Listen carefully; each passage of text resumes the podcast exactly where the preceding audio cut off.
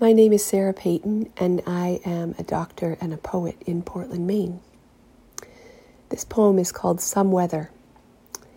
Some weather washes your heart so clean, it bleaches your sorrows with its luminosity, and you feel lemon fresh and squeaky bright.